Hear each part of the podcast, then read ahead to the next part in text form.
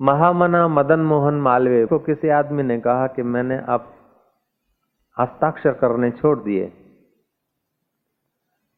मैं समझता हूँ कि कोई कितनी भी गालियाँ दे, जब तक अपनी वृत्ति, अपने हस्ताक्षर नहीं करते हैं, अपने उसकी बात को महत्व नहीं देते, अपने खिन्न नहीं होते, तब तक उसकी गालियों का असर नहीं होता है। मैंने अनुभव किया है।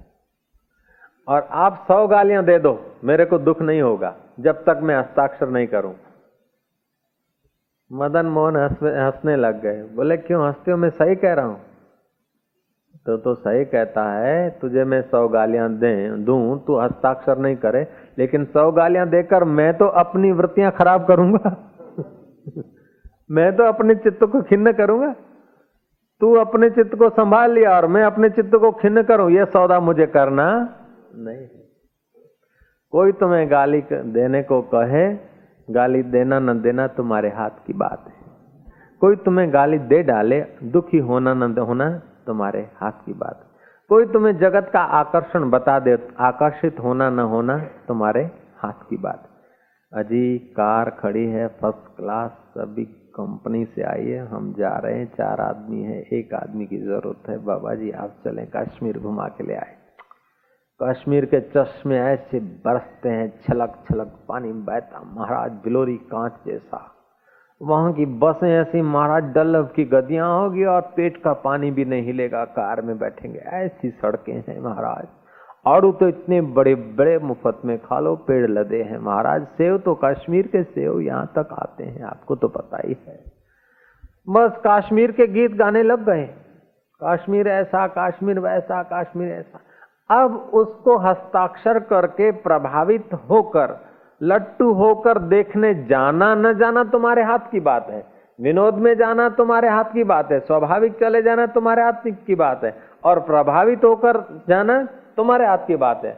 और जब जाएँगे, तब जाएँगे। अब तुम्हारे प्रभाव में हम आने वाले नहीं है। अब फिर देखेंगे। तुम्हारे हाथ की बात है। रंग अवधुत बैठे थे पुरानी खाट पर। आश्रम विकसित नहीं हुआ था। शुरू शुरू की बात, जरा सा एक झोंपड़ा बनाकर बैठे थे, खाट बाहर निकाल के, पेड़ की छाया में, नीम की छाया में। पालेज से कुछ भगत आए। पालेज है उधर। शिक्षक भाई थे स्कूलों में छुट्टियाँ हैं। स्वामी जी आम आए हैं महुआ से मऊड़ी भावनगर से मऊड़ी महुआ महुआ ये आम ऐसा है इसका नाम ये है ऐसे फर्स्ट क्लास है ऐसे इस खाओ तो मुंह में आधा घंटा इसकी खुशबू रहती है इतने मीठे होते हैं इसमें ये विटामिन होते हैं उसकी बखान हेड मास्टर करता गया और वो एक मास्टर दो मास्टर उसको सुधारते कर प्लेट बनाकर रखी અવધૂત बोलता કે ભાઈ તમે અડધો કલાક વખાણ કર્યા પણ મારા મોઢામાં હજી પાણી આવ્યું નથી પાણી આવશે ત્યારે ખાઈશ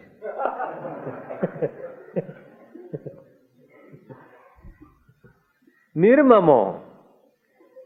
कोई वस्तु में या शरीर में कोई प्रभाव डाल सके, ममता पैदा कर सके, अब बचा नहीं। अहंकार होता है ना तो ममता आती जब देह में अहंकार चला गया, कोई चीज़ के कितने भी वखाण करो। बुद्ध पुरुष के अंदर से दूसरी नई वृत्ति होती है कि आखिर क्या? समझो अच्छा है, सुंदर है, ये है, लेकिन इसकी दृष्टि में है ना? पोछा नेठ छा पोछा बसाणी तरो निकलियो नंदिल में द्वेष धारे थो न कह सारी स आऊ न जी न कहे दुनिया जी हालत जो करे फरियाद थो ज्ञानी सदा सम रहता है दुनिया की हालत का, परिस्थिति का प्रभाव उसके चित्त पर नहीं पड़ता। समत्व योगम उच्चते शास्त्र कहता है, सौ वर्ष के नंगे पैर, प्रतिदिन दस हज़ार जप, उबला हुआ पानी, मुँह को बंधी हुई फूमती और जीवन भर एक बार उप, एक टाइम भोजन करे कोई, अथवा फल खाए। इस प्रकार हज़ार जन्म की उसकी तपस्या एक तरफ़ और क्षमता की दो घड़ियाँ एक तरफ़। प्रसिद्ध कथा है कि विश्वामित्र और वशिष्ठ जी आपस में पहले मित्र थे। एक दूसरे के पास आया जाया करते थे। पहले के जमाने में सिक्के न थे। किसी के स्वागत में संकल्प करके तपस्या दिया जाता था। अभी दक्षिणा दी जाती है, रुपए दिए जाते कपड़े दिए जाते हैं। पहले के जमाने में लोग आपस में मिलते थे तो बोलते थे केम छे तपस्या केम छे साधना, अभी पूछते हैं केम छे तबीयत? आपस में तो मिलते तो ऐसा पूछते जब संत को भी ऐसे ही पूछते हैं बाप जी केम छे तबियत? तो बाप जी माने शरीर ही है।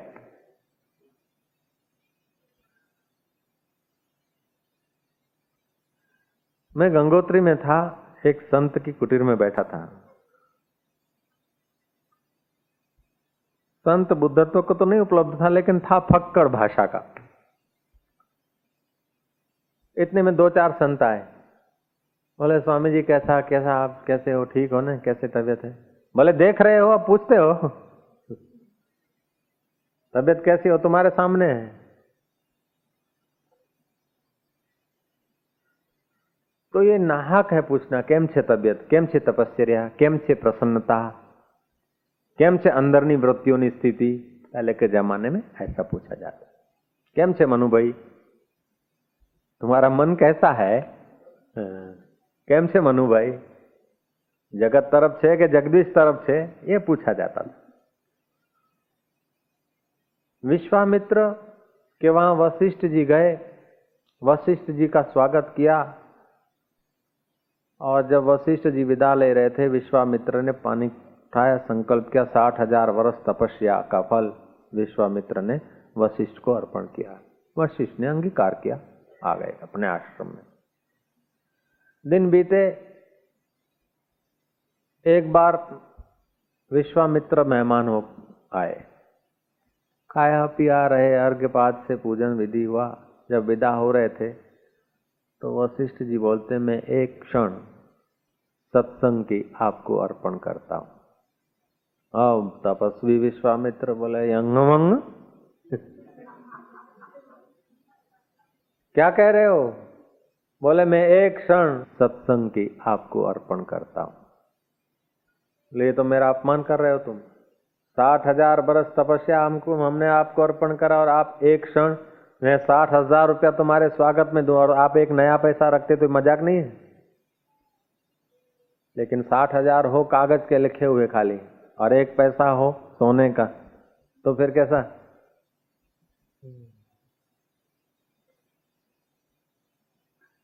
तो मैं हो गई, अब दोनों सही थे कथा कहती है कि दोनों योग बल से ब्रह्मा जी के पास गए। ब्रह्मा जी ने देखा कि अब किसके बारे में जजमेंट देंगे तो विश्वामित्र क्रोधी है, क्रोध दे देगा तो कर देगा कुछ श्राप में गड़बड़।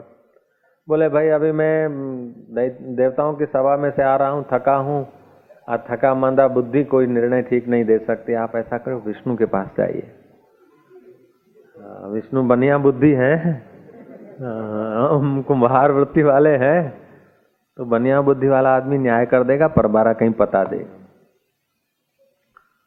दोनों ऋषि आए, दोनों को देखकर आइए आइए महाराज, आज मेरा वैंकुट पवित्र हुआ, पधारो ऋषिश्वर में अर्घ्य पाद से पूजन वूजन करवा दिया, बोले, कैसे, क्या सेवा है? समझ तो गया हूँ, लेकिन आपकी कृपा से क्या है? विश्वामित्र बोलता, क्या वरी क्या है? क्या वरी क्या है? हमारा हमारा फैसला वरी करना है वरी हमारी साठ हज़ार वर्ष तपस्या। और ये विश्वामित्र ने कहा कि हमारी साठ हज़ार वर्ष तो वर्ष तपस्या बढ़कर है कि इनका एक क्षण का सत्संग बढ़कर इसका हम निर्णय कराने आए।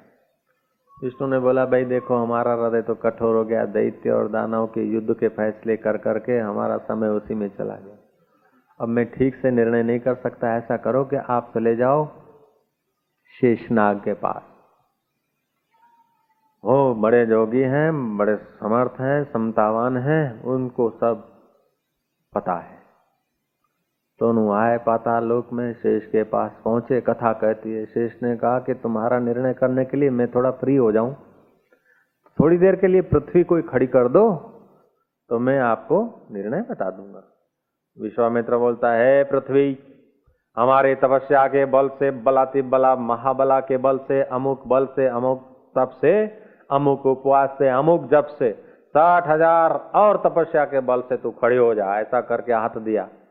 बोले, महाराज, आप हटाइए सिर तो शेषनाग जरा सा हटता है तो बोझा बोले, महाराज, गई गई गई गई दे दे दे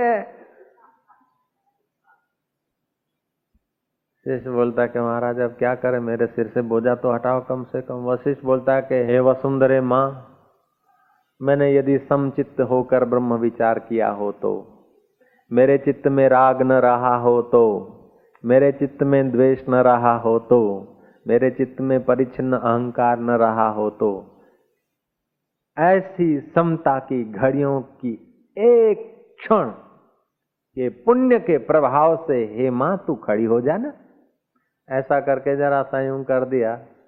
शेषनाग श्रेष्ठ। शेषनाग अपना मज़े में बैठे। विश्वामित्र बोलते, निर्णय करो। बोले, अब निर्णय बाकी है। जजमेंट बाकी है अभी। शाह हाफिज साहब एक फकीर हो गए, बोले ए इंसान, तू लाख रुपए छीन ले किसी के। लाख मंदिर तोड़ दे, लाख मस्जिद तोड़ दे, लेकिन एक ज़िंदा दिल किसी का मत तोड़ना, क्योंकि वहाँ खुदा खुद होता है। लेकिन हम, दिल टूटे तो टूटे, लेकिन रुपया न टूटे। महाराज सम, धारा सम धर्म ना सम फलाना ना सम। ऐसा करके भी रुपए को ऐसा पकड़ेंगे कि चित्त की शांति जाए तो जाए, धर्म जाए तो जाए, मित्रता जाए तो जाए, लेकिन व्याज तो हमारे घर में आए।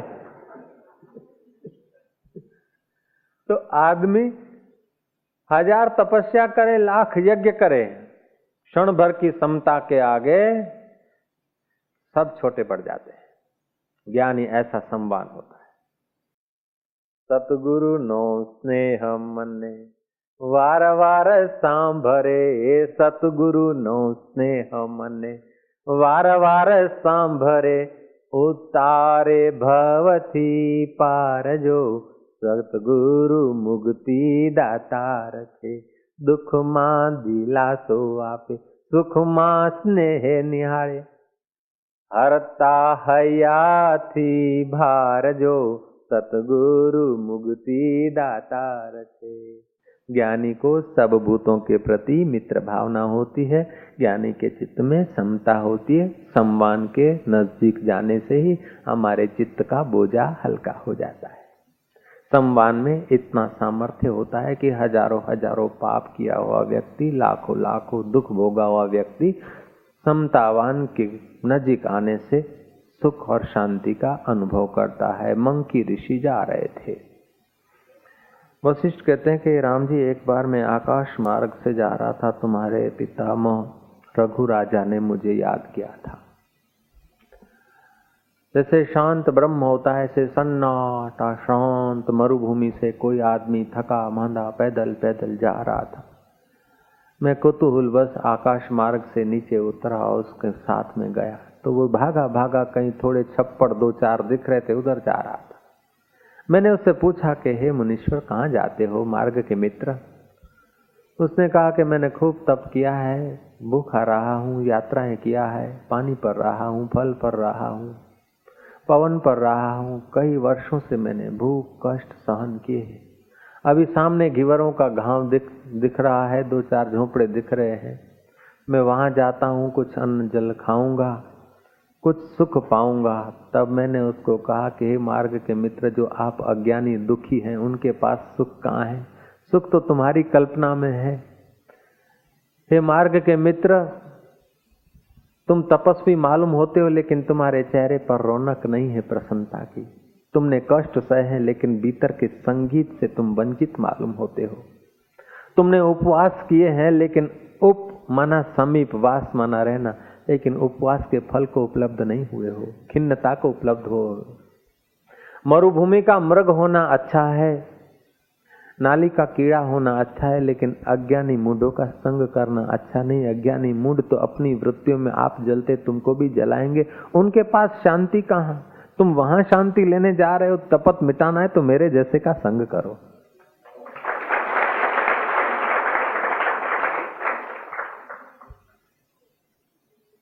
संत बड़े परमार्थी, शीतल उनका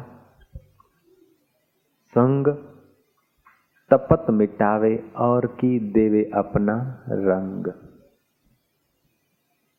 हे राम जी, चंद्रमा बड़ा शीतल है, लेकिन हृदय की तपत वो नहीं मिटाते हैं। संवान हृदय की तपत मिटा देता है। गंगा बड़ी शीतल है। उसके जल में स्नान करने से शरीर तो शीतल हो जाता है, लेकिन मन की शीतलता तो ज्ञानवान के सत्संग से ही मिलती। कल्प वृक्ष बड़ी कल्पना करने के बाद, तपस्याएँ करने के बाद कल्प वृक्ष मिलता है, और जो कल्पना करो वो फल देता है। उस फल से तुम्हारा हित हो या अहित हो, कल्प वृक्ष नहीं सोचता, लेकिन ज्ञानवान सम्मान वही देगा जिसमें तुम्हारा हित हो। हे राम जी चिंतामणि, बड़ी तपस्या करने से मिलती है। चिंतामणि के आगे जो चिंतन करो, वो चीज़ मिलती है। लेकिन ज्ञानवान तो चिंतामणि से भी बढ़कर है। चिंतामणि मिल जाए, फिर भी आदमी नरक में जा सकता है। लेकिन ज्ञानवान मिले तो फिर नरक में नहीं जा सकता है। ज्ञानवान का आदर सत्कार करने वाला व्यक्ति तो सुख को पाता है, लेकिन ज्ञानी का गलती से अनादर करने वाला व्यक्ति भी सुख के रास्ते चल देता है। जड़ भरत जा रहे हैं, रघुगण राजा ने पालकी उठवाई। गालियाँ दी, चाबुक मारने की धमकियाँ दी। जड़ भरत उठाए जा रहे हैं, जहाँ कीड़ी मकोड़ों का दर आता है तो जड़ भरत छलांग मारते हैं। पालकी में बैठे हुए रहुगण का सिर टकराता है, वो फिर से गाली गलोच निकालता है। लेकिन जड़ भरत को उसके प्रति द्वेष नहीं है। करुणा है। जड़ भरत सोचे कि मेरे कंधे पे है, इसको बेचारे को पता नहीं, गालियाँ देता है, मारूँगा, ये करूँगा, धमकियाँ देता है। इसको पता नहीं कि इसकी धमकी यहाँ कुछ असर नहीं करती है। आकाश में जितना ज़ोर से पत्थर मारो, उतना ऊँचा जाएगा और उतना ही ऊंचाई से गिरेगा तो उतना ऊँचा लगेगा। ज्ञानी का अनादर जितना तेज़ी से करोगे, उतना तेज़ी से विकृति होगी, अशांति इसको बढ़ी जा रही है। स्वयं दुखी नहीं, लेकिन उसके दुख को देखकर करुणा में बरस पड़े और जड़ भरत कहते हैं कि, राजन, एक मिट्टी का पुतला उसके कंधे पर रखा हुआ पालखी का डंडा, उस पालखी में बैठा हुआ दूसरा मिट्टी का पुतला अपने को सम्राट मानता है। वो मिट्टी का पुतला यदि नीचे के मिट्टी के पुतले को तोड़ डाले तो इसमें आकाश का बिगड़ेगा क्या, राजन? राजन ने सुना कि ये तो महाराज समता को पाए हुए हैं। ये तो अद्वेष्टा सर्वभूता नाम है। सर्वभूत के मित्र हैं, कीड़ी और मकोड़े के लिए भी जिनके चित्त में प्रेम और करुणा है, उनको कहीं लग न जाए, उन्हें कहीं ठोकर न लग जाए, उन्हें कोई ठेस न लग जाए। इसलिए गाली गलूच सहते हैं, चाबुक की धमकियाँ सहते हैं, चमड़ा उतार डालने की धमकी दी, वो भी सह रहे लेकिन किसी का अहित नहीं कर रहे। ऐसे महापुरुष के कंधे पे मैं बैठा हूँ, मैं कितना अभागा पापी हूँ। ऐसा सोचकर रघुगण राजा सुखे बाँस की नाई गिर पड़े आकर नीचे उनके पैरों में कि महाराज मुझे क्षमा करो। राजन, मैं नाराज़ नहीं हूँ, क्षमा क्या करूँ? ये है सम्मान के लक्षण। राजन, तुम शांति पाने के लिए जा रहे थे। रास्ते में तुम्हारा कोई आदमी बीमार पड़ गया। इस शरीर को जोड़ दिया, कोई फ़र्क नहीं पड़ता। लेकिन मेरे को लगा कि इस शरीर के कंधे पर बैठा, जिस शरीर के अंदर समता रूपी अमृत बरस रहा है। और जहाँ अमृत बरस रहा है, फिर भी कोई इस द्वार से प्यासा जाए, वो उचित न समझकर मैंने कहा, वरना तेरे भय से मैंने अपने ज्ञान को प्रकट नहीं किया, करुणा से प्रकट किया है। अद्वेष्टा सर्वभूता नाम मैत्रे करुणा एवच निर्ममो निरअहंकारा सम दुख सुख क्षमी ज्ञानी सब भूतों में द्वेष भाव से रहित, स्वार्थ रहित, सबका प्रेमी और हेतु रहित दयालु है। हेतु रहित, इसको इतना दे दे भविष्य में काम आएगा, इसको इतना दे दे यश हो जाएगा, इस पर दया कर दे तो हमारे गीत गाएगा। ऐसी भावना यदि ज्ञानी के चित्त में आ जाए तो ज्ञानी उसी समय चिल्लाता है। चित्त तू नष्ट हो जा। ए स्वार्थ तू बर्बाद हो जा कभी नहीं आता ज्ञानी के चित्त में ऐसा किसको इतना दे दे अपना गीत गाएगा अपना यश होगा हेतु रहित कृपा यदि कोई करता है तो ज्ञानी करता है नेता कृपालु दिखता है सेठ भी कृपालु दिखता है પતિ ભી પત્ની પર કૃપાલુ દિખતા હૈ ગહેને લે આયે કા કે જો તારા માટે સાલો લાયો છું તારા માટે ઘરેણા લાયા છું આજ તારો જન્મદિવસ છે એટલે જુઓ, ચાર બંગડીઓ અને બે વીંટીઓ લાવ્યો છું. અને નાકની પણ લાવ્યો છું હીરાની. કેવી સરસ છે. કે તમે આટલો બધો મારા માટે ખર્ચો કરી શકો છો? મને આજે જ ખબર પડી. બુજ્યું કીધું, તું તારે પહેર. કે પણ આટલા પૈસા તમે લાવ્યા ક્યાંથી? કે હું ગમે ત્યાંથી લાવ્યો, તું પહેર. લીલા લેર કર. પત્ની કે, સાચું કહી દો કે, સાચું શું કહી દઉં? આ સવા બે રૂપિયાના છે બધા મળીને रोल गोल है तुम हंसोगे इस बात पर कि वो रोल गोल दे के पता रहा है बाबा जिसको तुम रोल गोल कहते हो वो भी रोल गोल है और जिसको तुम सच्चे सोने के कहते हो वो भी ज्ञानी की नजर में रोल गोल है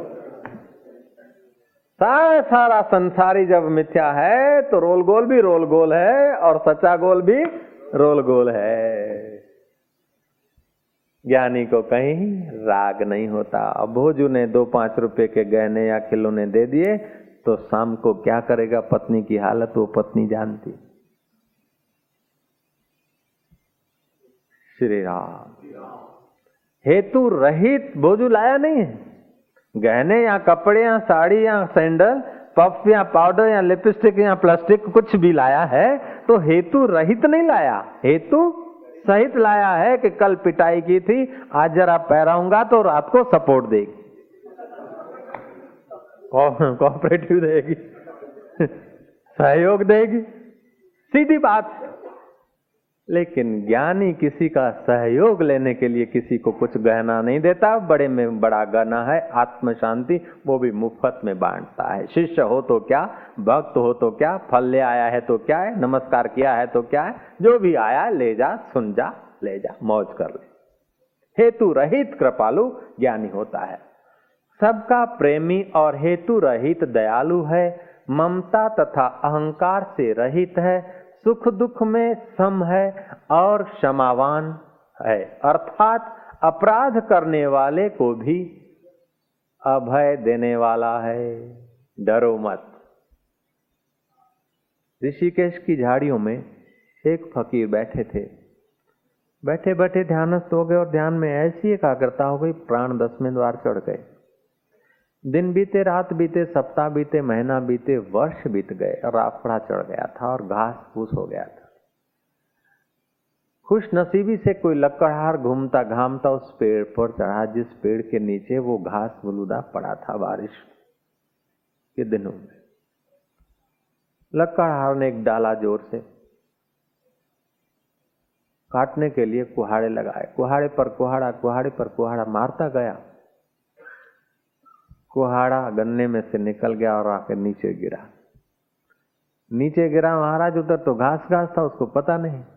जो घास में ढके हुए योगी को लगा कुहाड़ा, धार, रक्त की। देखा कि कुहाड़ा गिरा, कुहाड़ा ढूँढने जाता हूँ तो ये सब लाल लाल आदमी, योगी की आँख खुल गई, घबराया।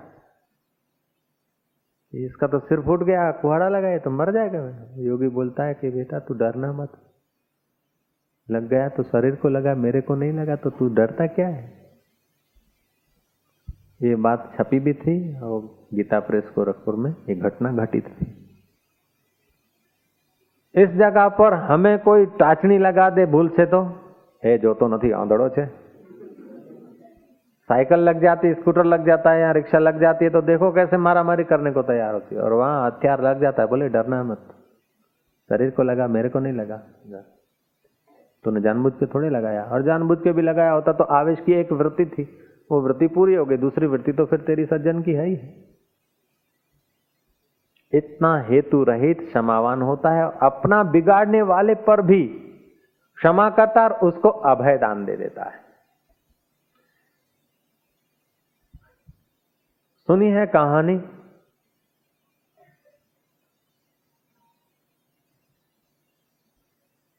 कहानी कह रहा हूँ, क्योंकि महापुरुष जाते ना तो उनके पीछे बहुत सारी बातें ऐसे ही रह जाती है। उन महापुरुष की महानता कैसे थी, वो तो लोग नहीं समझते, लेकिन फिर कुछ कहानियाँ घड़ लेते हैं, कुछ चमत्कार घड़ लेते हैं, कुछ फ़िल्म उतार लेते हैं और महापुरुष की कीमत घटा देते स्वामी नारायण पिक्चर मुझे किसी ने कहा कि आई उसमें चमत्कार दिखाते हैं। लेकिन महापुरुष का स्वभाव चमत्कार नहीं, चमत्कार कोई आध्यात्मिकता नहीं है। चमत्कार तो एक मन की शक्ति है। जब आप ईश्वर में तल्लीन होते हैं, ये मन की शक्ति तो जादूगर भी ला सकता है, कोई थोड़ा एकाग्र चित्त वाला भी मन की शक्तियों का विकास कर सकता है। मन की शक्तियों के साथ, एकाग्रता के साथ आध्यात्मिकता को कोई खास संबंध नहीं तो तो हज़ार हज़ार साल की समाधि जादूगर लोग भी कर लेते हैं। अथवा एक वस्तु दूसरी वस्तु में दिखा देना हिप्नोटाइज वाले भी कर लेते हैं। एक इससे कोई आध्यात्मिकता का संबंध नहीं है। लेकिन महापुरुष जब आध्यात्मिक रास्ते जाते हैं तो प्रकृति अनुकूल होकर चमत्कार कर लेती है। महापुरुष करते नहीं है, हो जाते हैं। आध्यात्मिक रास्ते ईमानदारी से जाता है तो चमत्कार कुदरती रीत से घटने लग जाते हैं। जीसस के बारे में कहानी कह रहा हूँ हाँ? घटना नहीं कह रहा हूँ, कहानी कह रहा हूँ। हो सकता है घटना भी हो, अथवा हो सकता है समझाने के लिए बताया हो। बोलते कि जीसस जब क्रॉस पर चढ़ रहे थे तो शिष्य को बुलाया और अपना झब्बा उतार के दिया कि, लोग मेरे को नाहक सूली पे चढ़ा रहे हैं, क्रॉस पे चढ़ा रहे मैं तो इन्हें क्षमा कर देता हूँ, लेकिन प्रकृति इन पर कुपायमान होगी और उथल पाथल हो जाएगी जब समुद्र कोपित होकर इनको डुबाने को आए तो तुम क्या करना कि समुद्र के जल को प्रार्थना करना कि जीसस ने जिसके ऊपर जुलम हुआ, उसने क्षमा कर दिया। तो आपको क्यों करते हो? ऐसा करके हाथ जोड़कर समुद्र को विदा देना। और मेरा झब्बा जो है, क्षमा के वाइब्रेशनों से भरा है, मेरा झब्बा पानी में डुबा देना ताकि वो समुद्र का पानी भी वापस लौट जाए। मौत देने वाले व्यक्तियों के प्रति भी उदारता से क्षमा करने का सामर्थ्य ज्ञानी में होता है, दूसरों में नहीं होता है।